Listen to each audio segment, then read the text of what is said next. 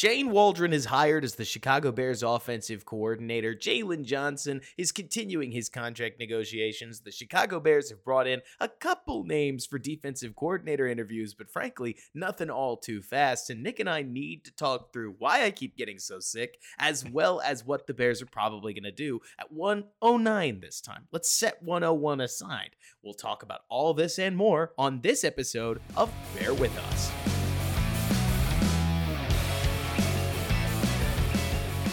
What's going on, everybody, and welcome back to Bear With Us. I'm Robert Schmitz, editor in chief of the Bears blog and Chicago Bears obsessed fan, along with my co host, Nick Whalen of Football Guys, also a Chicago Bears obsessed fan. And we're here to bring you the best Bears podcast that we possibly can. And, Nick, what great news as the Chicago Bears have locked in their offensive coordinator in former Seattle Seahawks OC, Shane Waldron. I'll give you the floor first. What do you think of the move? Well, I think uh, well, one he was my 101 pick, right, of offensive coordinators, and I know a lot of people will say, "Well, there's some Seattle people that are happy that he's gone, etc." You need to remember, everybody, that no offensive coordinator is loved by everyone. Even Andy Reid has those stupid short yardage plays that he calls. Like if you call I the play you mean works, Matt Nagy. Those yeah, are the yeah. Nagy plays, right? Yeah, yeah, yeah. What? Who, who is that? Uh, who was it? Bradley Sowell or who is that guy he threw a touchdown to? Do you remember that for a Oh touchdown? man, I don't remember the The, name, the but third offensive tackle. You know, I'm talking about the yeah, I do know what you're talking about. You're like, what are you? What are you thinking? You know, trying to be the, you know, the the the genius. But if it works, you're a genius. If it doesn't, you're an idiot. But in terms of experience, places that he's been, and the other part, I think the most important thing that I'm excited about, Robert is one of the best offensive coordinator candidates decided he wanted to come to Chicago. Yes, This wasn't this wasn't the bargain bin that people always think that we go with. And the thing that I didn't realize, I guess, besides Luke Getsy being a first-time NFL play caller and only one year of college play calling, the quarterback coach, Andrew, is it Jocko, right? Mhm. He only had one year of quarterbacking experience in the NFL Oh yeah, coaching.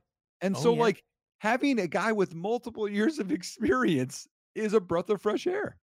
To me, that's the thing, right? Like we've talked about this on the show before that I was not going to subject myself to some kind of full offensive analysis of all of the candidates because Mhm. that's just way too much work for no payoff whatsoever. But Mhm. Shane Waldron hit all the marks that I could hope for, right? I mean, he had not one, not two, but three years of play calling experience. He had all kinds of experience with really intriguing offensive minds. I mean, he was there from the jump street with Sean McVay, which you don't have to think too hard about the whole like oh wow. He knew sean mcvay. He met sean mcvay at a port potty once. So therefore we might as well make him a head coach. Like we're not trying to go there so much as the offensive rooms that shane waldron has been a part of are impressive ones and that's going to rub off on your thinking at some point. and then when we got to demonstrate his or when we got to see him demonstrate his thinking with two quarterbacks i mean that's just talking about the starters we saw two pretty solid games from drew lock as well so if you want to throw him in there you absolutely can and we've seen the offense change identities and shift and bend with the quarterbacks. We've seen some stuff that we'll get into later. I have watched a little bit of tape and I really I, I can't wait to share at least what I've seen. But from a top level perspective, Nick, I think the other thing that a lot of Bears fans look, I, I know that a lot of them aren't gonna like hearing this, right? But the OC market is threadbare every single year. There's nothing anybody wants more than the new Wonderkind OC. And because of that, people keep changing their offensive coordinator. Did you realize, Nick, that now since 2022, every single team in the NFL has changed their offensive coordinator? Yeah, I did because the longest coordinator was, I believe, Brian Callahan. Mhm. Well, it was the guy with the Saints who, who Pete Carmichael, and then he got let go. And then it was Brian Callahan. He just got a head job. Like it just keeps churning all it the time. It just y'all. keeps churning because you're either bad enough to get fired or you're good enough to get a head coaching job. I mean, Mhm. let me use my favorite example. Man, Nick, I couldn't hire Bobby Slowik with a straight face, right? Like maybe this is the part of me that just wants experience in a lot of these guys. When people talk about Kyle Shanahan, I'm like, yeah, he called plays for like almost 10 years, if memory serves. We saw him get an offensive coordinator job at Atlanta. We saw him get offensive coordinator jobs all over the country. I'm not surprised he was flexible and ready for his tenure with the 49ers. Right? But Shane Waldron is exactly the kind of name that I know I look at and say, well, he wasn't supposed to be available. And he obviously thought Chicago was a destination employer, which that's sweet from Yep. an offensive coordination perspective. Do you want to get into why, or do we want to just agree to leave the why and the speculation at the door and just say, hey, he thought Chicago rules, we think Chicago rules, and literally just move on from there? Because I well, I don't think we get any conclusions from it, but I do have yes. I do have a very nice thread from Brad Spielberger, again, a guy that I highly recommend. He's Mhm. a friend from PFF, really good with salary cap numbers, but he has a analytics view of Shane Waldron from the Seahawks. Did you see this thread or no? Oh yeah, and it's awesome. Right. Read it all. Yeah, so I I, th- I think y'all need need to hear this. So again, this is again what whether people love the analytics or not, this is this is more data, and the more data that we have, the better decisions and mindsets that we can have. So this is Shane Waldron from the three years as OC with the Seahawks, which again we have to remember, as you said, Drew Lock had starts there. Geno Smith got resurrected basically his career, and he had one year of Russell Wilson. So overall, he was 12th in EPA per play Mm-hmm. his offenses, 13th in success rate, 8th in EPA per rush, and 14th in EPA per dropback. Um, I'll I'll go through just I don't have to go through all of them. I'll just go through some of them here. Um, sixth in yards per play, uh, 12th in TD uh, drive rate, uh, 11th in series conversion rate. So again, you're kind of flipping the fields a bit there. Um, ninth in pass rate, ninth in explosive pass play rate, 14th in play action rate. We love play action, y'all. Um, third in deep pass rate. Wow, doesn't that sound better than screens, y'all? Right. Um, there are some concerns though, so I think we have to address that. This isn't just all sunshines and rainbows. Uh, 23rd and third down conversion rate and 26th in red zone TD rate. And I talk about that all the time when we talk about teams. That's when you get to the red zone and you convert that to a touchdown, not just a field goal. So that's 26th. But overall, I, and I've got into some debates with people on this, Robert. They were like, well, they were 21st in scoring this year. And I said, well, well, yeah, overall scoring. But you have to look at how many drives that they had. When you look at like points per drive, they were like 12th in the NFL, which is the real thing. That means the defense wasn't stopping anybody, and they had a bad defense. They did have a bad defense. And it's so funny, right? Because the only game that I've watched, just to cite my sources, everybody, is the late December game against Pittsburgh. And in the early goings of the game, they score a bunch of touchdowns. So, as far as the red zone percentage stuff that I've seen there, like I haven't seen it show up yet. But the intriguing part to me about this, Nick, is so we're going away from Luke Getsy. We're going to Shane Waldron. There are going to be a lot of people that are going to wonder, well, what does that mean? Right. And Yeah. who's to say how much of Luke Getsy's offense is tied up in players, right? How much of it is stuff Justin liked? How much of it is stuff that the offensive line was ready for? How much of it was Chris Morgan's ideas? How much of it is stuff that's here to stay? Who's to say? We don't know, right? But Nick, I am happy to report Shane is really heavy on short dropbacks. So one steps, three steps, and you'll see some five steps, and that is about as high as it goes. It felt like Shane places a really heavy priority on get the quarterback to his drop spot with lightweight combinations that are on in some cases you'll have like a man beater on your left side zone beater on your right side pretty Mhm. standard offensive coordination but the goal is that they're going to resolve pretty quickly so that you can bump into go be a football player at around the three second mark or so. And I feel like this really helped Geno play within a poor offensive line ecosystem because it got him basically thinking creatively throughout the course of at least this Pittsburgh game, where there's well more than one uh, situation where the play goes bust immediately, but Geno makes a play out of it because he knows where his guys are and he knows where he's looking for an answer within the coverage that he's seeing because the Steelers run a lot of really good disguises. I mean, they run some what two high to one high look, they run some two invert, they run some like six to eight, they run some some stuff where it's like you go from a too high look to cover four. Honestly, the Steelers defense was really impressive when I was watching them, at least mm-hmm. from a coordination perspective. And so, what Shane seems like he wants to do is to give his quarterback one to two, or like a couple answers pre snap, one to two answers in the middle of the play. Watch this defender. If he goes here, just freaking throw the ball. And honestly, I think the Bears could use a little bit of that because if you saw the same thing I did, I have never seen an offense that acted like it was an offensive line of all all pros, quite like Chicago, because the amount of concepts we saw that were three and a half to four second resolutions was just unbelievable. You know what I mean? Yeah. I mean, honestly, if you just think of it overall, that you could trade away Russell Wilson bring in Geno Smith, who is just a journeyman, along with Drew Lock in that trade, and Geno becomes a player that you pay a new contract to. I mean, this is just like what Baker Mayfield went through this year, y'all. Like he all of a sudden you're like, wait, hold on, Geno can can ball. And so I think uh, when I watch their offense, I've always seen something that makes sense. Mm-hmm. They have calculated big shot plays and they use space a lot better. They do. And they use tempo a lot better and they and they get more plays in. Like it makes it, it's a it's an actual futuristic NFL offense instead of kind of the I feel like we're always behind the curve. This is an offense that's more in front of the curve. It's it's so funny to me, Nick, that you called it a futuristic offense because I would almost call it an it, it is somewhere. I'm going to use two adjectives, one negative, one positive. It's mm almost an underthought offense in many cases, but I, I mean that in a good way, where the idea is hey, we're going to throw a trip set on our right so that we can get DK out on our left, and DK is going to run a slant and he's going to have all the space on earth. What are we worried about? And that's the that's the play idea, right? In in, in coach in coaching, Robert, we call that kiss right?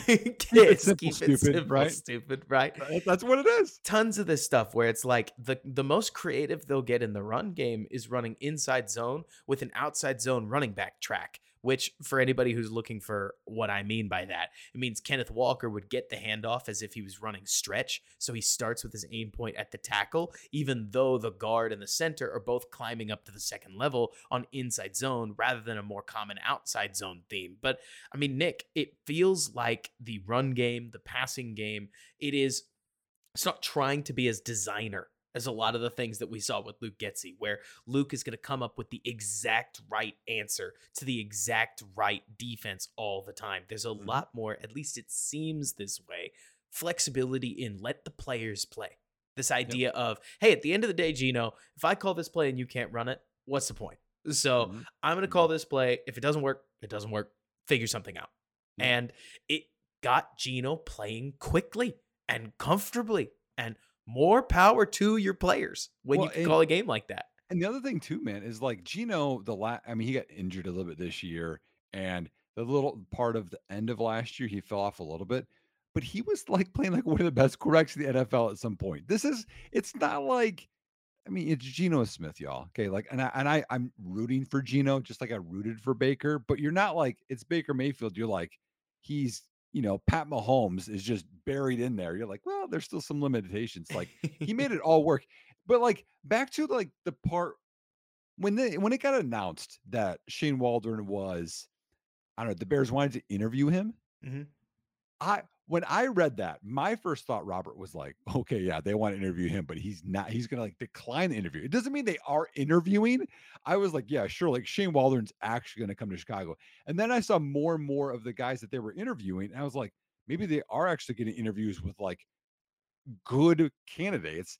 And then and then this hire happens, but I'm just impressed with the whole process. It wasn't rushed.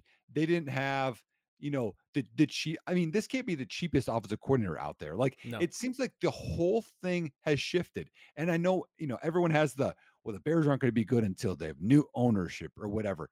Ted Phillips is not the head guy there. It's the Kevin Warren and Ryan Poles show. And this isn't the we all, all heard this, right? Remember, they didn't switch the head coach. It's a lame duck situation.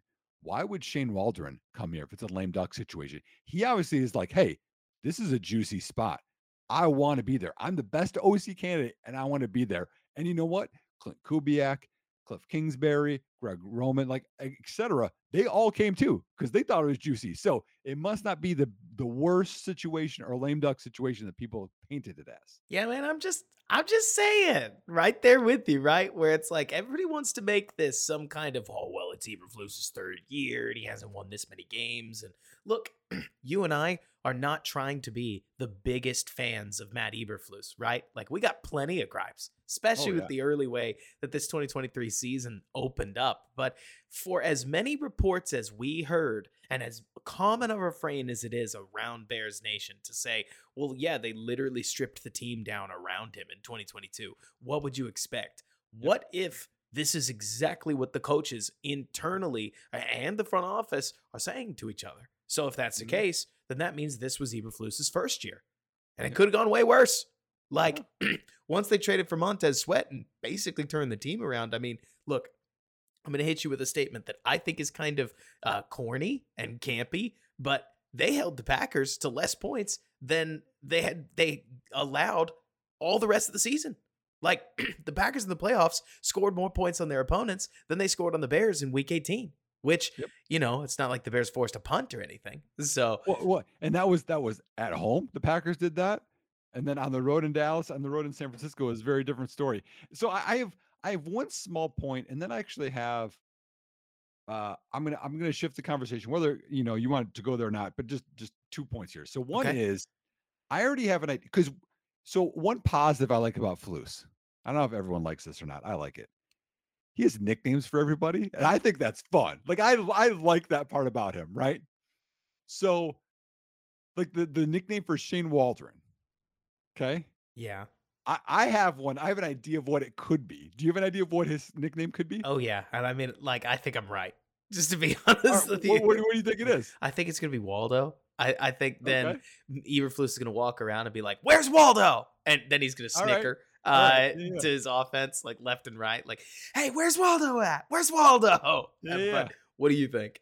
I was thinking Walmart. Oh, You know what I mean? So, so something something Walmart. You know what I mean? Like, where's the Walmart special? Like, you know, however he'll you know right. he'll have fun with it. But the other thing is, is, is you let into this in, you know, 109, y'all. We we we we talk forever. Justin, Caleb, Drake. Drake Maye barely gets talked about, y'all. I mean, it's it's a possibility. Let's put there. But but like that conversation is like 95% of Bears Twitter. And there's so many other things to get excited about. And that's why we're going to talk about a lot more in this pod. But you had mentioned this, and this is this is what's got me maybe shifting my gears on 109. You said once Montez Sweat came to Chicago, things changed, right? The whole Oh, team. yeah. It wasn't just the defense. Like like we were winning games. The defense started playing well because he's a multiplier. He's a pass rusher, and you got to see what a pass rush could do for a defense. And that was only one of them, y'all. The other one is is is dog. You know, like bad, bad. So so, my idea for 109, Give it and we, we're hearing more and more that the top three receivers might not be there. What if you got another pass rusher at 109, and Oh, then all of a sudden you got two multipliers? And as we saw with, you know, the 49ers had a bad corner, and Green Bay, obviously, their safeties and one of their corners, and Jaire for half the season didn't play very well. Like you can go through the list, they all survived because they had a pass rush. Mhm. And again, we, we we know, and again, I just maybe I have so much faith in Poles. Like he's not like the well, well, we'll just figure it out. Like he's like he's innovative. He, he's he- like last year he had the Madden trade. I'm gonna go down to a two, and I'm gonna go down to nine. You know, like like Right. he's my guy. He's got to be thinking about let's generate way more pass rush, and it's just gonna elevate the defense from very good to maybe elite. Dallas Turner, man, is like the guy I am almost zeroed in on at 109. Although there's some other ones I like too. But getting a guy that can rush the passer, who's good against the defense, who's going to be 21 for his entire rookie season, and has the I think the highest ceiling of that group of pass rushers at 109, opposite Sweat, just really gets me excited. So, Nick, I don't want to burst your bubble. There's no sense bursting your bubble. I think right now, a bunch of draft media, and I love draft media, right? I mm-hmm. don't mean this as a criticism. Is forgetting that Dallas Turner is the clear cut number one option at edge, and he's not going to make it to nine. I, mean, like, know. freezing cold takes me if this doesn't happen, right? But, like, whether it's Tennessee, whether it's the Giants, I mean, of course, it's easy for us to say, well, the Atlanta. Giants would never not pass on a, t- or a wide receiver. You know, it's funny because I bet you there's probably, what do you think, 12, 14 organizations in the NFL right now that still do not believe in the top 10 wide receiver. Like, just as a concept. You know Oh, what I'm saying? yeah. Yep. And Yep. an And edge wa- rusher. Yeah. And, and and I think I think the combine will determine a lot more because if Turner balls out, which I expect him to, and be a freak, you know he's going to be a freak freak. yeah, Like, yeah. like he'll rise up. Now again, like I don't think Dallas Turner's like a Myles Garrett prospect, y'all. He's not an Aidan Hutchinson prospect. He's he's he's a notch below that, in my opinion, I think because he he's might- not as developed as those guys. He didn't show out as much, but I think that he's not going to be Myles Garrett. He could maybe be a poor version of Aidan Hutchinson. He could be like in that realm. I think. you, you say happen. that. It's funny you mention Aidan, right? Like, I think I think he's absolutely an Aidan prospect. Me personally. Like, just because it is hard to find that kind of natural bend, that Yeah. kind of explosiveness, that kind of power. And yeah, of course, he's raw from the technique perspective, but you Mhm. see that athleticism pop and pop and pop again on that at, or on that Alabama tape. And if memory serves, when Aidan Hutchinson did get drafted two overall, it was a pretty weak draft in 2022. And Well, so, well, let, us not forget that Travon Walker went 101, and everyone forgets that. And Oh. the Jaguars completely whiffed. They, They- could have had a Hutchinson there. mm, they And that would that would change them. They would be in the playoffs right now. But the, the other thing I like with Turner too is like as a freshman sophomore, really he was only good at that long arm technique. And Right. so for, for y'all to, to describe that to you, that would be just one defensive end. If if I'm coming around the the right tackle, let's say it's Darnell Wright, right? I'm pushing one arm into his chest because one arm straight is actually longer than two arms engaged. And that's one very big pass rushing move. But now he has counters off of that, Robert. He's Mhm. got the chop, he's got the swim, he's got the dip, he's got the counters inside. And so you can see this guy is just layering and layering his pass rushing moves, and it's exciting. Oh, it's super exciting. If anything, Nick, it's funny we talk about 109, right? Because the obvious answer is a guy like Rome Odunze. Now that the Bears have hired Shane Waldron, another little Waldron fact, right, is that he loves heavy personnel. So he likes using two tight ends and three tight ends more than nearly anybody. So Yep. everybody is now connecting Brock Bowers to Shane or to Shane Waldron's Bears, and I don't see anything wrong with that, right? It's just that whenever I watch Bowers, I see an athlete that is exceptional, especially at the college level, uh, at basically being a huge receiver. And I got to tell you, Nick, there is part of me that looks at that and goes, mm, I can't get Kyle Pitts out of my head, right? Like, I gotcha. usage is just so important. And it sure feels as if there are some of these offensive coordinators that just don't end up creative enough to like leverage Mhm. these weird packet or like these weird players because i'm not trying to say bowers is weird but you're going to end up with teams that are going to line him up against db you know what i mean like Yep. there are going to be some teams that treat him as a wide receiver schematically and then there are going to be Mhm. some teams that treat him as a tight end and those teams are just going to get baked like with linebackers on Brock Bowers yeah good luck but so all I- of I- this what Oh, go ahead. all I- I this was- it's my turn now. All this to say, I can't help but sit here, Nick, and, and mutter to myself that we're just incomplete on what we're going to do, like in general, for me to tell you what I think the Bears are going to do at nine. There's a bunch of incredibly exciting options, but I am more certain that the Bears don't want to go from nine to 75 and skip the second round than nearly anything in this. So, Mhm. are they going to trade everybody's favorite number one wearing quarterback? Is that going to draw a second round pick? Maybe that's the answer, right? Uh, Mm. Every time I run a mock draft simulator right now, I get offered some really juicy trade package from nine down to like late teens and early 20s. And I think that's an intriguing option because the other thing that's not being talked about, Nick, Bears fan, here's the way that I would put this the second tier of receivers in this draft is exactly the same tier of receivers that we saw JSN, Jordan Addison, Quentin Johnston, and uh, the fourth one.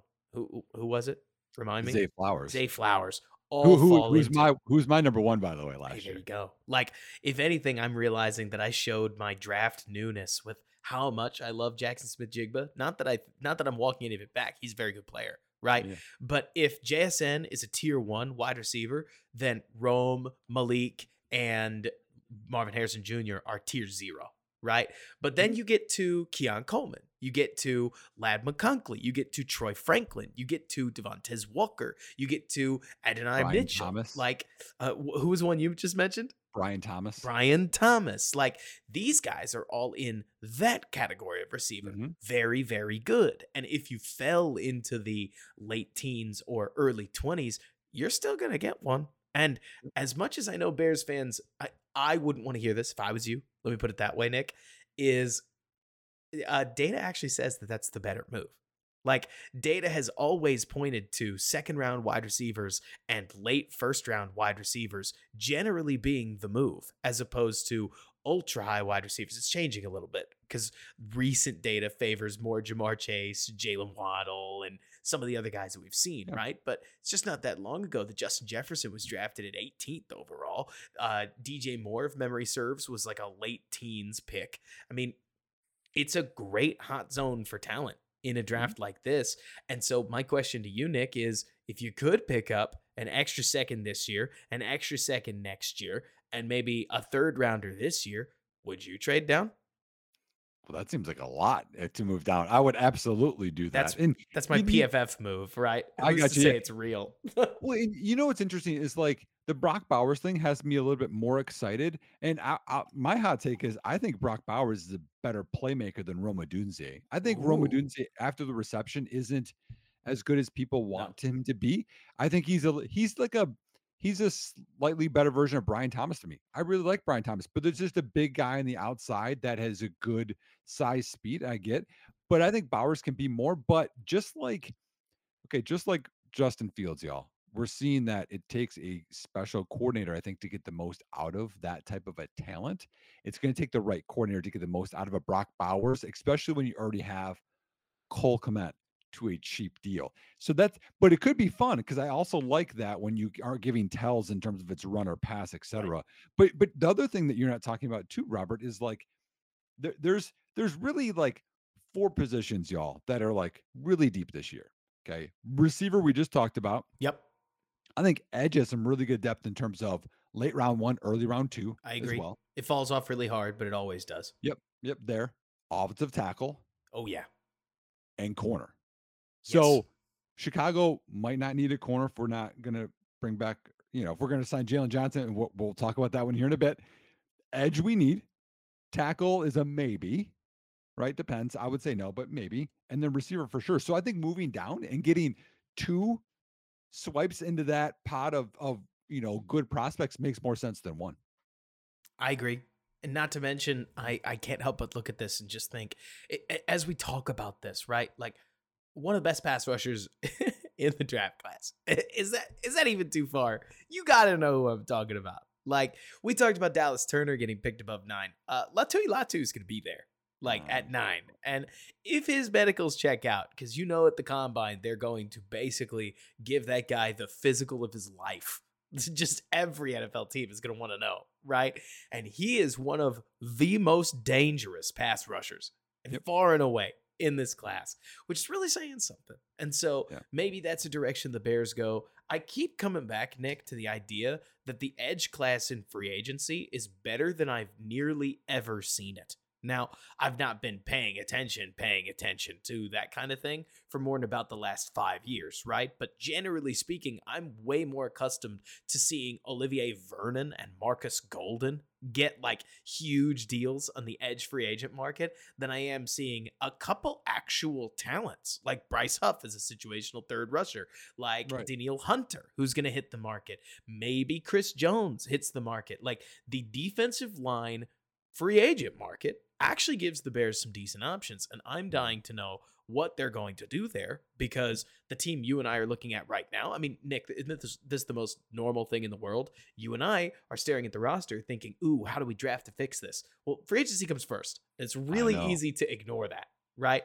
Yeah. And so you know the Bears are going to sign a receiver, whether they're going to sign a big dog like Calvin Ridley or Tee Higgins, or whether they're going to go lower and basically imply to everybody that they are a drafting receiver. We will see. But edge is a position I could easily see them making a splash at, which if they did pay, let's say they paid Bryce Huff 17 million a year for the next three years, guaranteed two years fit, right? Well, now you're not thinking Dallas Turner just Yep. because you just paid a free agent. But Yep. if you don't, Mhm. I mean, I'm just gonna say this. Let Let's put it this way, Nick.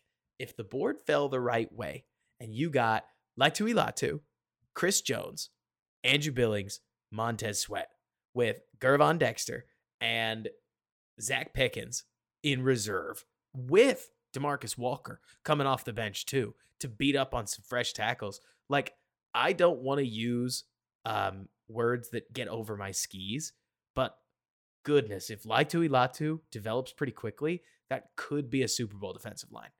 Oh yeah. Oh, for sure. And and I um the way I always look at this right now in terms of because you're right. I think we we need to start looking a little bit more at the free agency, not just the draft, and pairing it together. So I you know, normally we wait till the end for this, but I have a football guys video coming out Yeah, you do. on fixing the Bears this offseason in five steps. So I, I go through who they're going to cut. I go through the quarterback decision. I go through a free agency, and I, here's here's my Did guess you cut four? what? Did you cut four? Yeah, four's gone. Four's gone. Well, for for a few, uh, well, I'll I'll get into There's some a of this. few reasons. So, but I also don't think Chicago's going to have as much cap space as people think because even with the cuts, you have to you have to have money for signing in-season players and your practice squad, signing your draft picks, and in my opinion, we'll get to this problem, I'm sure, but franchising Jaylon Johnson, that that's a that's a chunk, y'all. Like that's a big chunk, and I I think that Chicago's going to have about 22 million left. And here, do you want me to go through how I want to spend it? Sure. All right. So, because I think we have to pair like we just talked through what the draft is good at. And then I think you have to be like, okay, then what can we do in free agency to parts that we're not going to be able to address in the draft and the spots that we're going to have? And then and then you're going to build your build your complete team with depth, which I think is the big thing this offseason. We're going to get depth and not be weak, weak, weak at spots. Right. So my first one is center. I know there's people that want to go JPJ or they're going to go Zach Frazier. But I think whether it's Fields or Caleb Williams, you both, both of them saw weak interior offensive lines, especially at center, get pushed back in their face and they struggled. And I don't want to put a rookie in front of them expecting them to solve it all because sometimes that takes time. I have one center that I want over all the other ones. I mean, there's a it sti- lot. Is it still. Connor? Yeah. Okay. See, you're just not worried about the ACL at all, right? Well, so, so, so here's why. So because because Connor Williams, everybody. By the way, Yeah, yeah, Connor Williams. There's a lot of good free agent centers. Andre James, Lloyd Cushenberry. Um, people talk about the guy from Seattle. I think it's Evan Brown or something. Mhm. Uh, but he was he wasn't that great. Um, there, there's Aaron Brewer for Tennessee. Like there was there's actually five free agent centers that were top half of the NFL in, t- in terms of PFF rating. But Connor Williams is the only one that's been top five two years in a row, or two years at all in his career. Now he tore his other ACL, Robert, in 2019. Did you know that? Uh, now that you told me, yes, but no, I didn't know that, and that has me like, oh gosh. now, now how about this? So he tore it in week 13. He came back and played every game the next year. So he That's tore it in week 14 this year. am, am I, I? You make me feel crazy, Nick, for the very normal assertion that there's just some risk involved, and there is risk. it and in a pivotal year. So, granted, I'm one of the kooks that wants to sign one and then draft one, anyways, right? I do too. Like you talk about a JPJ guy. I want I- I want Jackson Powers Johnson on the bench as the IOL uh, as the OL six. Like if I got to choose, I want him to basically sit and be the guy that is going to step in as a reserve for whether it's Teven Jenkins getting hurt, whether it's Nate Davis playing his way out of a job, or whether it's at the center for some reason needing replacement and he's ahead of schedule. Like I don't really care.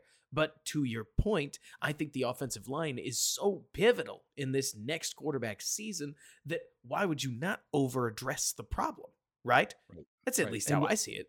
And and the other thing, and hold up, let me let me grab my my notebook, y'all, dude. I I mean, Break you, it out. you guys know, you guys know, me and Robert are, are deep into this.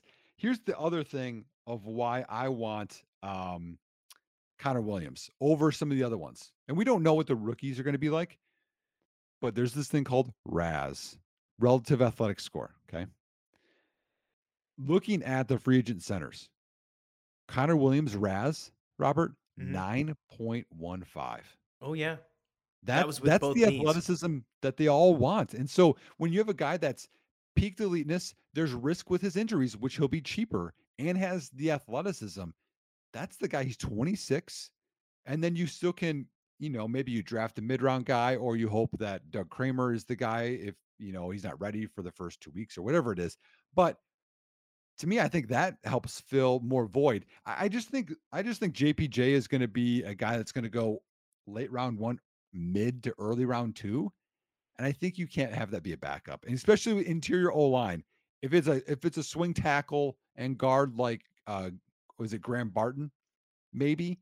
I just think center interior offensive line backup is tough. So, granted, a friend of mine told me a while ago, and I've been trying to follow this as best I could because I thought it was really smart at the time, that you should always approach the draft with a three year mindset, right? You are drafting in 2024 for 2026, 2027. Not that it can't help in 2024, that's just ahead of schedule, right? And to me, Nick, the moment that we start kidding the entire rookie team around what the Bears have right now is the moment that Mhm. I think we start to miss the problems that we're trying to solve. Because the moment that I say, okay, what do you mean? You're drafting for three years from now. Well, Nick, in three years, Montez Sweat will be 31. In three years, DJ Moore will be 30, right? So if you said that the Bears were going to draft an edge rusher, well, that actually makes quite a lot of sense, doesn't it? Because Yep. as Montez Sweat fades, so you you would expect the new edge rusher that you just drafted would rise and take his place, right? Mhm. Or Rome Odunze, let's say he starts as a 1B, but as DJ Moore ages, maybe he becomes the 1A as Rome gets better and better. Kind of mean- like the Marvin Harrison, Reggie Wayne type thing. Exactly, right? Yep. Uh, and so I would hope that the Bears are uh, at least a little future minded. And to me, JPJ would be an extremely future minded pick if you did it my way, right? Yeah, yeah. Just because I would be planning around something bad happening. Like the expectation that I would have is no, Jackson, you're going to play eight games. I'm going to be blown away if you don't play eight games. Like, I don't know which position you're going to be playing him at, but I know you're going to play Well, games. I mean, I mean, I mean, likely. I mean, unfortunately with Teven Jenkins. So, okay, so that's one. I'm gonna. I'll- have um six signings in free agency, okay. but they're all bargain. So Connor Williams, uh, Brad Spielberger only has him at six million per year. Oh man, that that is just so juicy. See? Like that's the uh that's the TJ Edwards deal. Effectively. that. Well, e- Ethan Pocic, who I liked last year, Mhm. um, he he was three years, eighteen million.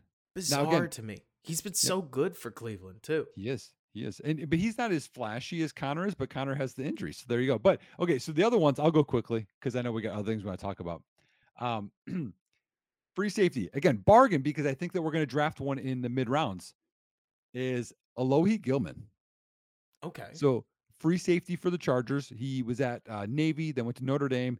He's not a crazy good athlete, but you can get him cheap. He's 26, I think.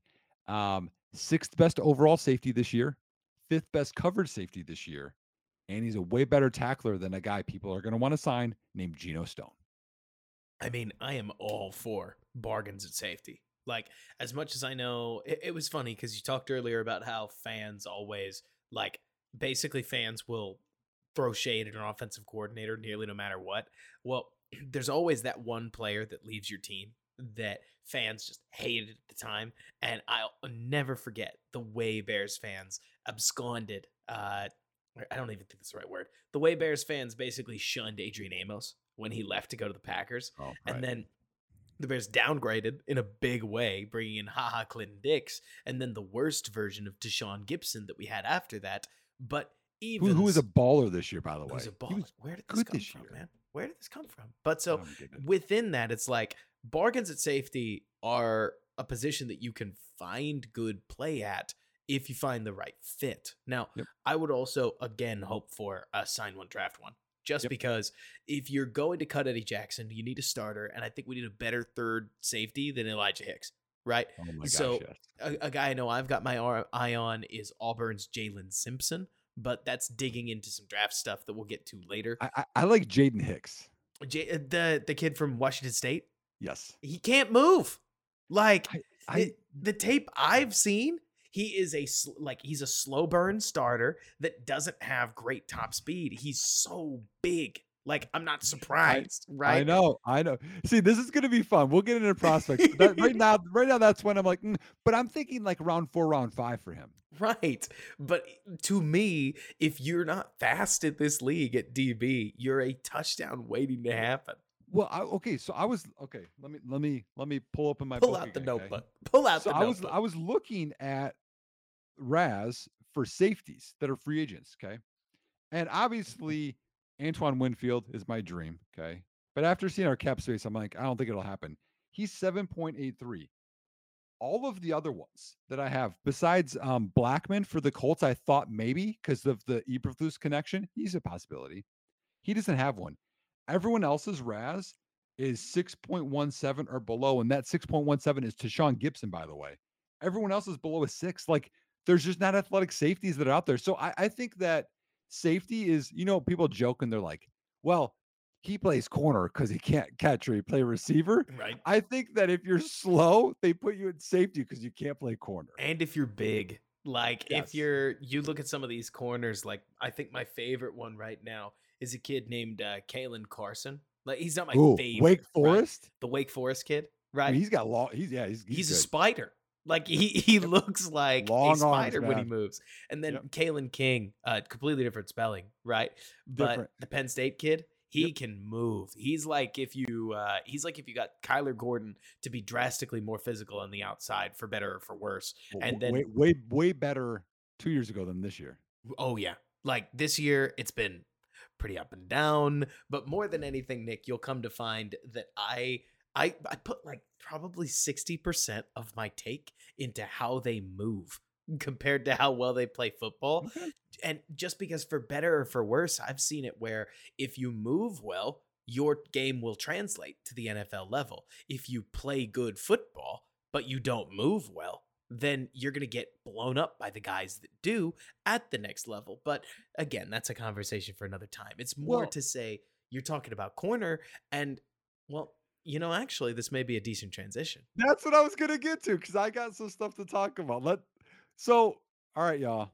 We're we're gonna we'll come back to my other free agents here, but this is this is what me and Robert do, right? We get pumped about stuff. We do. We have outlines of what we want to talk about, but man, we just get passionate. So you, you're gonna have to deal with this. Jaylon Johnson. Jaylon Johnson. Okay. I and Robert, I think, are both in agreement that we don't want to pay Jaylon Johnson. And so this year was great. I mean, don't get me wrong. And and I I like Jaylon Johnson. This isn't I don't like him. I do. He has not earned the 21, 22, 23 million per year that he's going to ask for, that he's now asking for in podcasts. And part of that is only one great year. I would say the other years, Robert, are like average, maybe slightly above average or worse. And he's injured. That shoulder is a concern for me. But I have one other thing, and then I'll give you the floor, Robert. And I and I know I've I've shared this with you, so you know it's coming. But Brett Kollmann, y'all. Okay, again, this isn't just about us. This is we're giving you resources. Brett Right. Kollmann on Twitter, follow him. YouTube, really smart guy, good follow with football. He put this stat out there. Since 2010, 65% of all pro cornerbacks were, or I'm sorry, 81% of all pro cornerbacks were in their sixth season in the NFL or less. And then 65% of Pro Bowl corners were in their sixth season in the NFL or less. And what that means is corner ages very quickly and you're left with some bad contracts. I think we can see that over the years. Remember JC Jackson? Again, I know he switched teams. He fell off quickly. Jaire Alexander, y'all, hasn't been as great the past couple years. I know there's some mm-hmm. injuries, but it's not the same. So part of that gives me pause with Jaylon too. So there's this kid that I was watching a little while ago, right? I guess it was last year. His name was Jaylon Jones out of Texas A&M. Not that one, Bears fans. Different guy. Came out in last year's draft. Um, a former five star, right? A lot of Mhm. people really liked him going into the draft cycle. And I was talking with a friend of mine, right? Because I was watching him and I was like, he's got really good technique. His hips are really solid, but he, he seems kind of slow. Are you able to draft corners that are slow? And my it, the friend of mine I'm talking to is like a former D2 safeties coach, among other things. He was like, absolutely not.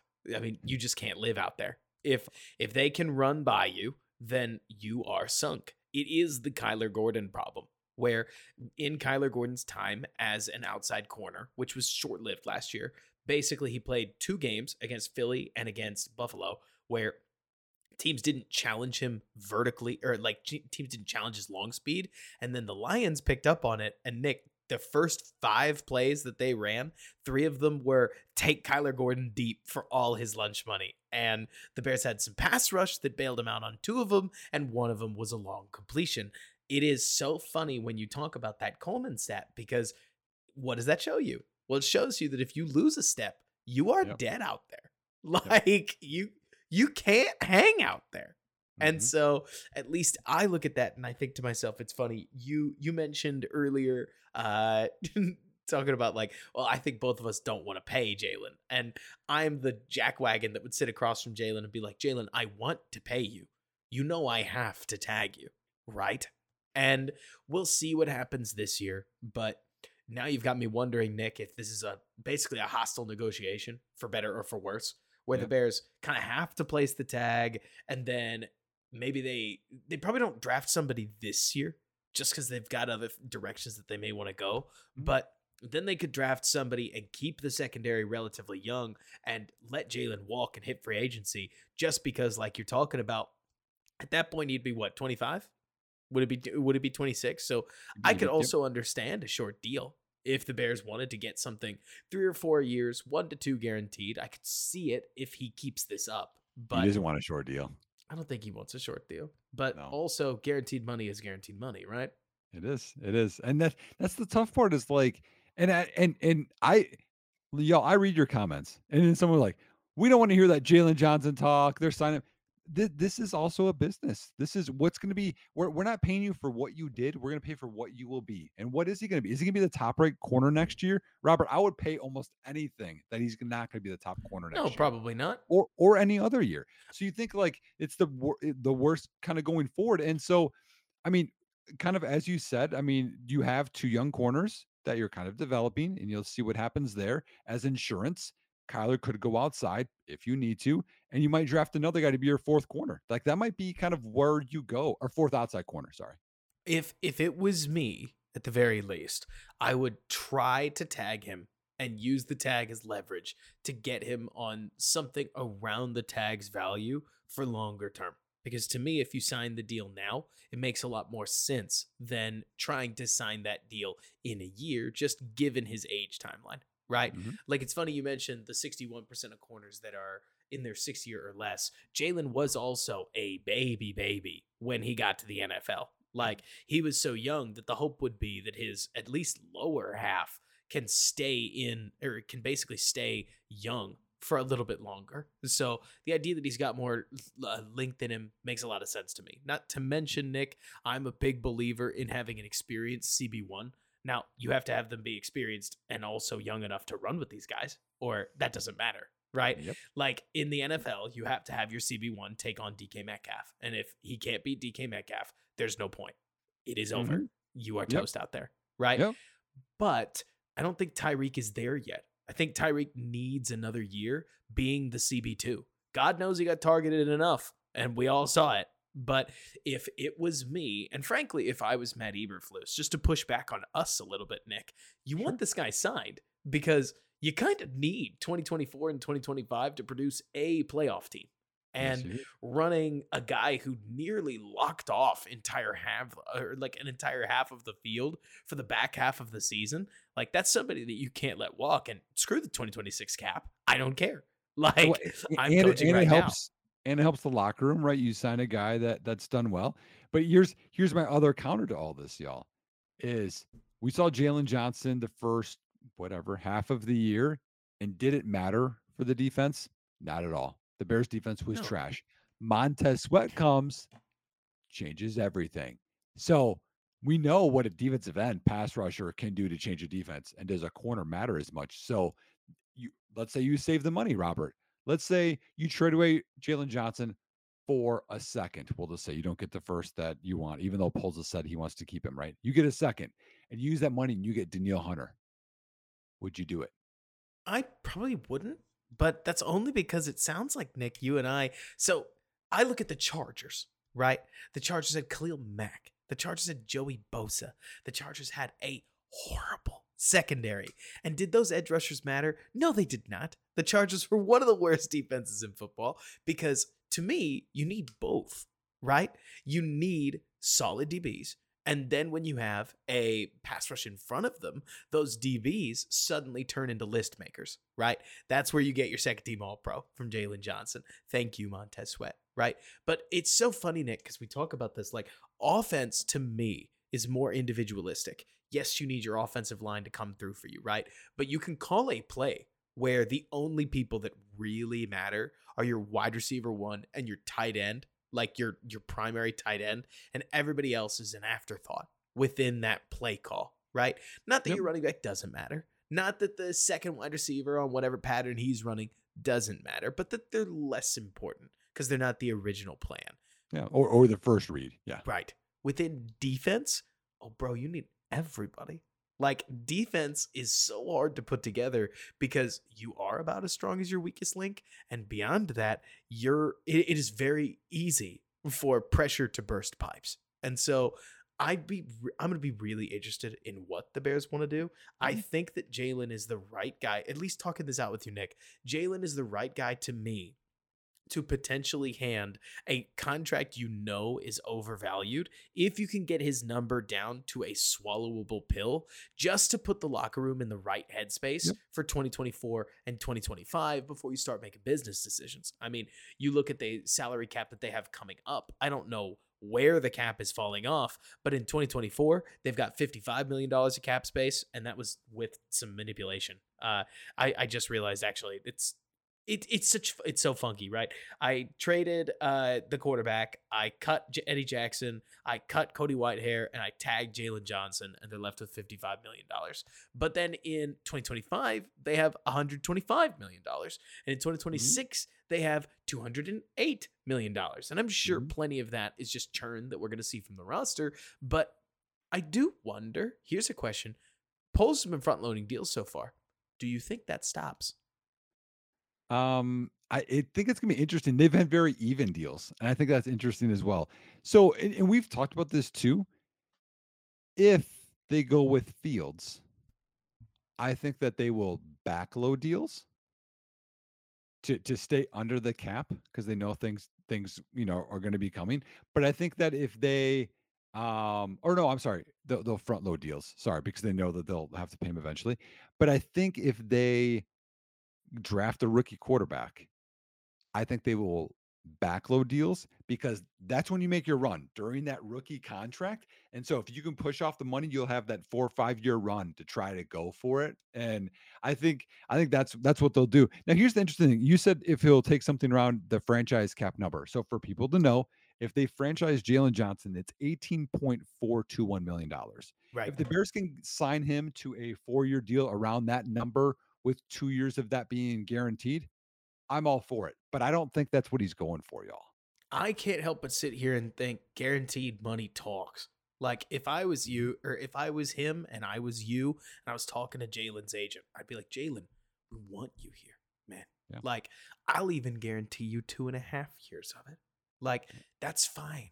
I mean, But four, 40 million guaranteed, and you got that shoulder. yes, like that to me, this is what you'd have to do to get the deal done, right? Yep. And I really will trade cap number for having the guy in the locker room and having him be a thumbs up guy, like a a we guy in this case instead of just a me guy. But like Mhm. you're talking about, I mean, if I got to choose between twenty three million dollars AAV with one and a half guaranteed, because sometimes you see a deal like that get struck, right?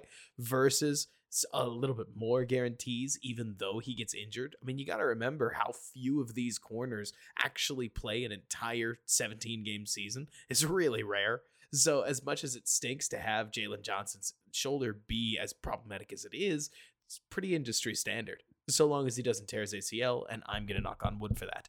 But yeah. it's it's a complex decision, man. Like, because it's not pass rusher, it's not offensive tackle, it's not wide Mhm. receiver one. It's a position that everybody likes to cheap out on, and then gets really mad that their cheap option isn't any good, right? Well, Or, or or they're getting picked on. Like we saw Green Bay just picking on the one 49er corner endlessly that game. All right, so I'm going to transition and go through the rest of my signings quickly, and then we probably go DC maybe talk. Okay, Let's Um, mention some DC stuff, but man, let's talk playoffs before we get out of here. Yeah, sure we sure we can. So so my, my other quick signings I I did, and that was in this exercise that'll be in the video at, at Football Guys. Is so I have two D linemen, Robert, that are veterans over 30 that I thought you could sign to bring in to help nurture the young guys, Uh huh. teach the young guys, but still give you something. And I also like that they're both guys that have been playoff teams, so they'll have some leadership there and they'll help. I, I think that's an underrated thing. Having guys that have that mindset of we're going playoffs. Mhm. Think of think of Tremaine, think of TJ Edwards. Like Mhm. like it was different. It wasn't just money. They're like, we want to win. Like that's why we're here. Shelby Harris, defensive tackle, was at Cleveland. He's Oh, been yeah. good at a few different teams. Seattle before that. There's a connection there, y'all. Um, he- one year, three million is what they expected from him. I think he's like 32, 33. The other one, defensive end, Brandon Graham. Oh man, that guy is the, Philly guy, right? Yeah, he's 35. Did he just recently get cut? Then then He's picked up agent. somewhere else? He's a free agent. Man, he'd be an interesting one, if only because I wonder what uh what Walker could learn from him. But I didn't realize that uh Walker is thirty. Like Demarcus Walker is thirty years old. Is he? Is he really? That's what Over the Cap is saying. Which I was like, No way. what? No way. I, I'm, I'm looking this up. yeah, Demarcus Walker, seven Demar- seasons. He is uh Oh, He's 30 years 29 is what I have. well, I, I think I'm looking at the 2024, so it probably rolls up their ages. Oh, yeah, uh, for at least a year. September 30th next year. Ooh, right? There you go. Never. But yeah, so so I because I thought you know Graham again. How many playoff teams has that guy been on? He is a, A good bunch. leader. I I watched um can't remember what it was. One of the TV shows he's on in terms of like I don't know if it's Hard Knocks or one of them. Um, and then also he's still effective. He was like Robert. He was like a top 30 DN this year. That's hilarious. So so so those two. Um, then I have a tight end and a receiver that are bargains. uh, the receiver is it Tyler Boyd? No, Who is it? Because I got to go cheaper because I I have it as 22 million we'll have to spend. Okay, I have Noah Brown for the the Texans. man, Noah He- Brown, former Cowboy, right? Form- Former Cowboy, 6'2", 215, athleticism, but he's overshadowed by Nico Collins and Tank Dell, Mm-hmm. and he has a chance to be that number two. No, um, we don't know what Chicago's going to do, right? Probably won't, but we'll love to tell him he will. I mean- right? I mean, you you you sell to him like Byron Pringle, like, hey man, maybe you could, you know. yeah, because that worked then, so uh, well with Byron Pringle. Anyways, I know, I know. That's one. And then the other one is so I, I have two chances here. The other guy was more expensive, so I didn't go with him. The other guy would be following Shane Waldron. So that's another thing we got to think about, y'all. Is like he has guys on Seattle. I mean, the the center that we talked about, right? Evan Brown, or and this one is Colby Parkinson is a tight end that you could think Mhm. of. Noah a free agent as well. DJ Dallas. The guy I thought that they could bring in is Mike Gesicki. Tall, okay, athletic, kind of your move tight end, could be a slot guy, but bring some size. Like I think they need a little bit more size. do you think And he's still got it? It's one year, two million dollars. I think he's probably 28. I That's fine so. for that. I mean, it's that's just like they did last year, but hopefully this tight end two works out. It's so funny you talk about this, Nick, if only because as I'm looking at the Bears cap situation, I mean, to your point, it is easy to forget that there is a small drawback to having two first round picks, and that's that they are not actually that cheap. In like they're cheap compared to if they play at an all pro level.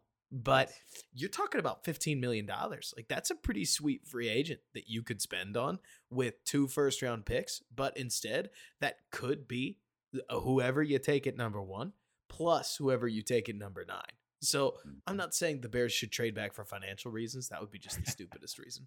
Like that that would be really pretty stupid. But And and it, and it gets cheaper real quick. Like like number 20 is probably half of what number nine is going to make. I think so. And so it'll it'll be really interesting to see what they do there. And then Mm. you talked a little bit about defensive coordinator. Uh, You tell me what you're thinking, but like to me, the lack of noise that we've seen from defensive coordinator has almost seemed like Poles slapping his hand on Flus's shoulder and being like, "Yeah, you know the reason we're keeping you is because you're our defensive play caller going forward. You Mhm. know this, right? right. You know what I mean? No, I, I I agree with you. And and both of the guys, so Chris William or, or sorry, Chris Harris is the one interview, which Bears fans, I hope you remember him from uh the the playoff teams in Chicago. I was a big Chris Harris fan. Again, talking about a guy that wasn't overly athletic, Robert. That was Chris Harris in the right spot a lot, but just not overly athletic. And then interestingly enough, another one of his defensive coaching partners is Terrell Williams, the D line and assistant head coach with the Titans, is also interviewed. Um, I I like it from a couple points of view.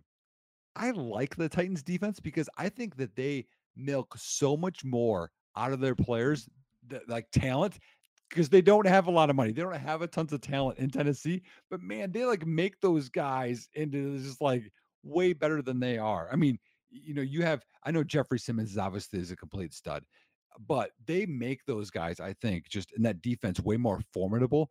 Um, and I know this year was a little bit of a struggle. They had some injuries, but over the years, I mean, and that like Vrabel's the same thing. That's why I have so much respect for Mike Vrabel's. Like they're winning games and in ball in ball games. And I'm like, dude, you guys are so much more overmatched versus your opponent. But that's that's coaching. And so those are the coaches I want to chase. So those are the two that I've heard of. Have you heard of any others? No, uh, I haven't heard of any, partially because it sure seems as if the Bears were looking for this offensive play caller first and foremost, and then they'll go looking for somebody who's going to wear the mantle of defensive coordinator, but he's ultimately going to be like an ideas bringer and a heavy quality control guy, right? At least that's the impression that I get is how can we find somebody with a slightly different perspective from our own that can come in, offer up some really good ideas that then I, as your head coach, am going to use when I call the plays. And hey, Mhm. I'm just saying, the Bears have attempted from the start here to be future forward. They really have. Like, even in running what seems like an antiquated defense at times, you have to remember that as this whole league shifts towards the 3 4 with a bunch of two high, the Bears playing also a bunch of two high, but using all the players that become cast offs from all these other organizations is our way to try to add more talent like TJ Edwards when everybody else wants to move on to find the next Fred Warner, right? At least that's the aim. And so, in that same way, Nick, I can't believe I'm saying this. The Bears are trying to turn Matt Eberflus into defensive Kyle Shanahan, right? Like Mhm. the offensive head or the offensive play caller mold, but Yep. instead it's the defensive play caller. It sure Well- seems as if, yeah. You, you know, the other thing I think that's interesting is so Flus's background is linebackers, right? Mhm. So both of these interviews are D line and DBs. So like you wonder if they're like, hey, yo, your your specialty was making Shaq Leonard who he is, and we got Mhm. you TJ Edwards in, in in Maine, right? But now let's bring in a, a DB defensive coordinator or a D line defensive coordinator to match you, so that that can be their specialty. Then you got two of the three already knocked out, and you're still gonna have your assistants. I get it, but I'm just saying, like, like maybe you can tell us more because I know Tennessee had, and this is one thing I really liked about them. They had a lot of simulated pressures, Robert, Right. before it was a thing this year. They did it two years ago, and I was like, oh man, this is some really nice stuff. And so, you know, maybe bringing either of those guys to be like, hey, this is stuff that's in my repertoire. I'm, I'll bring that to Chicago. You can do that with your two athletic linebackers and Kyler Gordon, et cetera, and we'll take it to the next level. I can't wait, man. I mean, we'll see what happens, but I look at those and I'm I'm just really excited about the Bears continuing to expand their horizons and us getting a chance. I mean, you know this, Nick. You and I are first of all, obviously we're rabid, avid Bears fans. So, at the end Yeah. of the day, like we would just love to see the Bears make a move, but also I'm always open to being wrong. Like, let's challenge some ideas. The Bears clearly have a different way that they want to go about trying to build this thing. When everybody's trying to build it one way, they are trying to build it another. Okay, Mhm. prove us wrong. Yeah. Like, show me that the other direction works. I'm Mm-hmm. so ready to see it. I hope they're right. because there are going to be some serious advantages to if they can build this thing their way. I mean, there's reasons to be dubious, right? oh yeah. Well, well, I, I mean, honestly, like if you're the first person that goes outside the box, people don't know how to defend you. They don't know how to have a game plan for you. And there's there's advantages there, which just being different, there's advantages to it. But Robert, let's get to the reason why people got to this podcast, okay, today. Yeah. Why have you been so sick for so long, man? My baby, man. He's a little petri dish. He goes to daycare because he like his mother and I but we're married, both work. And so, because of that, he just brings home a new disease. And this time it was a stomach bug. When's the last time you had a stomach bug, Nick? A long time. But I work with kids. I work at a high school. And you, well, you work at a high school. I'm talking these baby babies. Like, I don't know what goes on in those little bodies, but they're like walking disease bomb petri dishes. And so, like, stomach bug in particular was just a nasty one to cut or to deal with because I was like, I haven't had one of these. You, okay, so years. like, you know, do we do? Maybe this is intervention time, y'all. Okay, like maybe maybe give some advice to Robert here, things that he can help. I mean, like like multivitamin, emergency man, like like maybe you need to, to to gargle like some salt water. You know what I mean? Like like maybe this is gonna be like a daily, weekly routine because because you're missing out on pods, man. Like your what your you stream, you know, stuff like that. The pe- the people need a healthy Robert. The people need a healthy Robert, absolutely, but they also need content, and that's what I'm here delivering, right? And speaking of, I cannot remember who picked what last week, uh, as far oh. as playoffs go. Like I, I, messaged you, you like that one, right? Which one specifically? remember because you said that Houston was going to cover. I did think Houston was going to cover. And you know what? For the first half, it sure looked like it. You know what I mean? This is this has unfortunately been my MO where I'm right until I'm very wrong. Right. And like, gosh, man, that was a sweet game too. Cause mm. coming out of the half, like Jalen Pitre gets his hands on a ball that if he's able to pull down, who knows, maybe it shifts the tone of the game, but he doesn't. And so, like, what a wonderful football game. Honestly, credit to the Texans for getting to where they were. But I mean, the Ravens are just a better team, right? Mm-hmm. Mm-hmm. And Did, honestly, every yeah. time they ran the ball, Houston was a waste. And it was like, oh my gosh, you could just see how different the defensive front was. And it got you excited about that D tackle. I, I forgot his name, Justin M for Baltimore. Yep. But I don't think Chicago can afford him. And then, um, I mean, Stroud is fantastic as as y'all obviously can see but he was just he was just so overmatched because it was him versus like the world and you know he didn't have enough time to throw i i don't remember I'm, all of our picks because because then you have i'm gonna hit you, you with a hot take nick shoot here's my hot take outside of Mahomes, the whole point of having a Stroud level quarterback is to elevate your team against similarly matched regular season opponents. You're yes, of course you want a good quarterback, like in general, who doesn't, right? right but right. the big key is not to beat the Ravens. Everybody knows that when you play the best defensive football, you need more weapons than just your quarterback, right? And that's where the fact that they've got a pretty bad offensive line and a running game that does not work and one receiver because their other receiver got hurt, like there's just not enough blades in the like. Come on, Bobby Slowik. I thought he was the whisperer, man. Uh, I can't. The, the offensive, I know the offensive coordinator can only deploy the chess pieces that he has, and that was like I know, bro. I know, I know you do. That was like rolling out with a queen. So hey, you've got the queen in your quarterback, and then you got what one rook and some pawns, but that was it oh, against yeah. a full chess deck. Oh, oh, I've been in those games. You don't say it, you don't say it, but you know it. you're like, you're like, I bet you sit there, hands. Hey, they they lace tip their cleats just like we do. You know, like like you you you have that talk. You know, um, and then I, I, don't remember the other ones though, because like um, I don't remember because I think we were different with Detroit, Tampa. I don't remember. I think you picked Tampa or I picked Tampa. If I actually if I actually had the stones to pick Tampa, I am such a goober, and I apologize because we we disagreed on one. I can't remember. I picked well, Buffalo. We, I was we wrong. Definitely agree, or we definitely disagreed on KC and Buffalo, yep. and oh my gosh, what a game! Like that is one of those games where I'm so thankful that we aren't tied down to like the Buffalo franchise because I, I would be beside well, myself. Well, okay, this is slightly different than playoffs, and we'll get back to it. That watching that game and then watching Jim Harbaugh just get signed, y'all. to coach the Chargers. And because I, I like Harbaugh, I think he's a very good coach. He's going to get them better.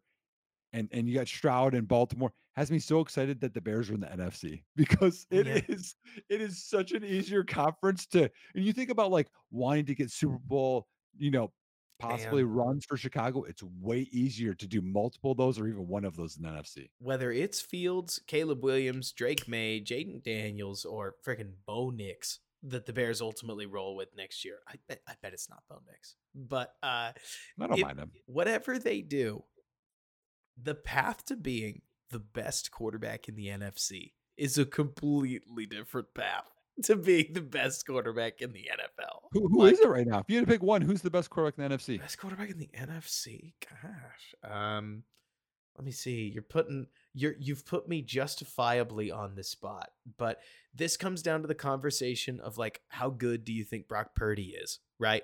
Because in the band of what we normally call talent, like he's less talented than a lot of his compatriots, but he is a quarterback's quarterback, right? I'd probably uh, who am I missing? Because he can't be Goff. So, so, so you you go through the list. I don't think any of them are top five right right now in the NFL. You got Hurts, Dak, Purdy, Goff. Um, throw Jordan Love in there. Some people love him right now. Cousins, Stafford. Except Cousins is a free agent. And Yeah, so, but I and I specifically say that because no, he doesn't count. Until Ba- he goes back Baker, to Minnie. Baker. Uh, If it was me, I'd probably say it's Dak, but I'd roll my me eyes as I did because But so, but but where does that rank in the NFL? that's the thing. I've been telling Dallas fans ever since his second Eight. season.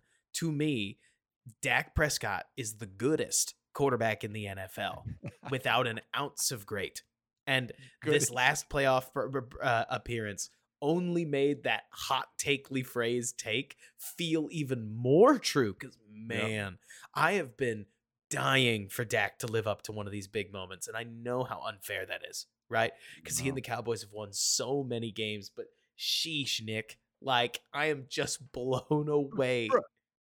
I picked Buffalo to beat Dallas. That that was my playoff pick, and look where I'm at right now. it's okay all i did was pick the best quarterback and be like they're gonna win and then oh my gosh man Let, talking about that game what was crazy to me is that for as back and forth and wonderful as that football game was they were Mecole hardman not making not basically ta- making andy reid tear his own mustache out from closing the game up early like They they, they couldn't stop Kansas City. kansas city looked outrageous I, on you ever, there, there was a stat I saw. It was like the EPA for Mahomes in the playoffs versus everybody else. And then it was like 0.3 higher against Buffalo. oh Like my gosh Sean McDermott just gets owned by Kansas City. So speaking of, let's get to. You don't even have to get. You could pick if you want to, but tell me what you think about these games. Like, are you Baltimore in this, or do you think that Mahomes proves too much? So I know I've coached with two guys on Baltimore staff. hmm So I preface that with I'm picking Kansas City because I'm not I'm not betting against Mahomes anymore. and now he's gonna lose. I'm kidding. Uh, Yeah, right. So I can't help but think, Nick, that the the Spagnuolo defense is the wrong defense for a guy like Lamar Jackson. Where if he's got one little weakness, it's that he really hates getting blitzed. And that Spags Mhm. defense is totally fine blitzing you. And they've got corners that can hang with these Yep. Baltimore receivers. Whereas Houston making it to the second phase of the dance. Look, it's the same thing that we could say about the Lions, right? And I really don't mean any disrespect. Yes, I thought the Lions were going to go one and done. They didn't. They beat a good Rams team and they took care of business against the, you know, whatever. Uh, it- they yeah. deserve to be where they are. Making Right. an NFC championship game, even by hook or by crook, is something that I would celebrate if I if it was the Bears in it. So I can't take an ounce away from the Lions. But it is Mhm. funny, isn't it, Nick? Where you look at this Baltimore team and you're like, okay, we've seen them against the Texans, the the Cinderella team that was happy to be there in many cases. What does this mean they're going to be against a Kansas City team where to me, the biggest X factor that Josh Allen did just ignored for the entirety of the game is that this Chiefs defense, the best defense we've seen in Kansas City in 4 years. And so if they come out there and they keep the score even relatively low, like let me t- let what if you looked in your crystal ball, Nick, and you saw Baltimore scores 23 points. Does Kansas City win? Yes. I, I tend to agree with you where good luck stopping Mahomes that they're like that thoroughly. But that one should be a hell of a game. That one Yeah. should be wild. Well, especially because like you know Baltimore has a good defense, so you're like, well, defense wins. Kansas City has a good defense too, y'all. Like that's the thing is like it's not like they have that kind of trump card. The trump card is if Baltimore can stop Kansas City's offense, because I think they're going to limit Baltimore's offense for mm-hmm. sure. It would be such a middle finger to the NFL public if Mahomes wins a third Super Bowl this year. Like I I but I'm one of those people where I you know some people like I don't like whoever it is, whatever sport because they win too much. I I love greatness. I'm If- okay with it. Not to mention, if you want to see uh, Travis Kelce hang it up and the Chiefs have to go through some real turmoil, like he wins this one, he's out. He's Don't we all know? He's not retiring. You don't think so? No. Oh man, I I get big retire vibes. He's Like, got he's got a lot of money coming up. He already said he's not retiring in a press conference. well, yeah, you have to, right? I guess. Right. Okay, okay. Let's talk about the other game. Uh, other one. Okay. Do you want to go first? Or you want me to go first? Ah, You know, I'm gonna let you go first this time. All right. So I am so happy for Detroit. Like, like Congratulations. th- this is I know they're in division. I'm so like literally I'm like this is awesome for them. They they're NFC championship game, etc. Amazing.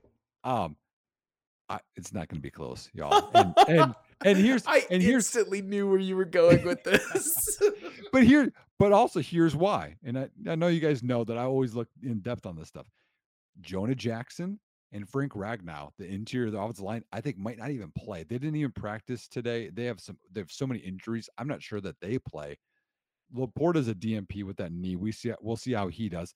That I don't even care about Deebo because like he could play, he could not play with that shoulder. But if you don't have the interior O line there against this front, and you already know you're overmatched, and and that defense for Detroit is what it is.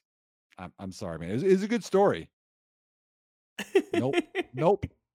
Eventually, you have to think the fact that they're starting Kindle Vildor and Cam Sutton is going to If, come if back. to bite 'em. Vildor like has a a game-winning play or a pick six, I mean, what are Bears fans going to do? I'm gonna laugh. Is what I'm gonna do. But I sit here. I look at Brandon Aiyuk. I look at a lot of the weapons that they've got in San Francisco, and I think to myself, "Oh, it's the wrong game to have a bad corner." Right? Hey, maybe Jack Campbell stands on his head. Maybe that Detroit offense is simply unstoppable. But I just can't keep, or I can't stop myself from looking at this San Francisco team and seeing a defense that's capable of pulling the Bears and just shutting down this Detroit offense. I mean, isn't it so funny that the further the Lions go, the wilder the Bears bottling them twice looks? I know. I mean, Is, is I think that's part of it though. If the Bears got blown out twice by Detroit, be like, oh no, they're legit. They're really good. But the Bears beat them and should have beat them another time. You're like, we're the wrong "Mm, people to ask. We're the people that Mm. can't stop thinking about two games where we're like frauds. You know what I mean? yeah. Yeah. Well, you you see this and you're like that that game right there. That would have been the Bears in the playoffs. I think if Lamar made a Super Bowl, super duper good for him. Like that would be awesome. To me, the 40 or Brock Purdy is going to the ship. Like unless he gets hurt, I just can't help but think that this is uh, Mr. Irrelevant in the Super Bowl and the media is going to have a ball with it. The question is which NFL MVP is he going to face, right? And either way, man, oh, what a redemption arc it could be for Kyle Shanahan. Like, Yep. on top of the fact that I would argue the 49ers look very vulnerable. Like, as as good as I think that this young Packers team is, did you think they were like one minute last possession good against the 49ers? The- so there's there's two ways to kind of think about this. I I thought that they were very lucky in that game. I mean, you could and, and again, this is where I, I talk about that. Like they had the really good kick return that he fumbles, and there's one Packer and like five 49ers, and he gets it. And then there's the deep pass interference call, which like was it, hey, I'm gonna throw up, under throw it, and just lean into him and get a call. I kind of think maybe that's what it was to Bill Melton. And Deebo going out, like it was so many things of like, wow, this is just you. You were like, when is San Francisco to wake to wake up and start playing? So that game, there was the same kind of feeling as Dallas. So you're like, these teams just really underachieved twice, or, and again, this, this is me not being a hater. Are the Packers playing really good ball right now? Could be both. And you're like, they're making good teams look bad. I mean, it really could be, right? Especially because the Packers always had talent on their defense. We just got so accustomed to Joe Barry using it poorly. R.I.P. Whoa, Joe Barry. whoa, They have first round picks, former first round picks on their defense. I don't know if it's talent. Oh, come on. You'd be saying that they were talent if they were Bears. But that's all they that's all they say. There's eight first round picks on this team. Yeah, uh, Laquan Treadwell was a first round pick too, man. Totally, but Quay Walker's big and fast. Devonte Darnell Wyatt, Savage is a first round pick. I loved Devonte Wyatt coming out of school. We've seen a little bit from him, but not a ton. Lukas Van Ness is just a huge person, like TM. But like you're saying, I mean, they've got a bunch of high investment on that Green Bay defense. You would expect turnover or turnover. I'm curious to see what they do with defensive coordinator. No doubt, Bears Twitter will tell me it's the wrong hire, uh, despite the fact that they've done that for Rashan Gary, Brian Gutekunst, Jordan Love. I would love to see the Packers like catch a bad break one of these days, but we'll get there. Nick, I it, it was it was nice to see Jordan Love look human again because he was looking very not human, and and Packers receivers were wide open with everyone falling down in multiple playoff games. And he's like, well, okay, there's the team that we saw against like the Giants in Carolina, where it's like, okay, they're not perfect. Look, my only hope when it comes to Bears Packers is that the Packers really do take a phenomenal eight game stretch and make him a 52, 55 million a year quarterback. And if they do, I mean, I'm not saying good luck just because it's not that easy or it's it's not that you get what I'm saying, Nick, where it's like you're going to hard limit your ceiling, but if you do have a good quarterback, well, you're still going to win quite a few games at that point it's just going to limit what you can achieve. And especially if Love takes any step back, because now there's no track record other than like a sweet eight game stretch, right? Mm-hmm. But it'll be really interesting to see what happens with the Packers and the Bears just it, over the next three years. It, I'm I'm way more excited about the Bears. That's all I'm going to say. I agree. Either way, Nick, what's coming up? You t- you mentioned your video. Anything else? Yeah, that that that's all I got right now. That's all I got. I'm uh I'm actually uh, helping out a um, a high school quarterback from a different state. Yes. Helping him work on some of his skills because, hey, man, I mean, this is a beautiful game. We all love this it game. Is. We're passionate about it. And if I can help a young kid be a better quarterback, I'm going to do it. So I got that going on. I'm going to be a, a guest on another Bears podcast. Yes. Maybe keep your ears open for that one uh, tomorrow. And that's about it, man. Awesome. Well, I'm going to go through a bunch of Shane Waldron All 22 tonight. This is airing on Thursday, so that's tonight. And if not, go check out the VOD, or like the VOD, what is it, the video on demand, I guess, the, the, the recording of the dank stream, whatever, okay. the, the language these kids are using. You know what I'm saying? uh, but so outside of that, I'm going to be prepping to go to the Senior Bowl in Mobile next week, which should be awfully fun. Uh, so ask me any corner safety or wide receiver question you want, and I'll probably have an answer. But until next time, Bears fans, hey, thank you so much for listening. Review us on any streaming or whatever service you want. We really appreciate your reviews. Want to get this thing up there so that more Bears fans can find a podcast that we're really pouring our heart and soul into. And until next time, bear down and thank you so much for bearing with me.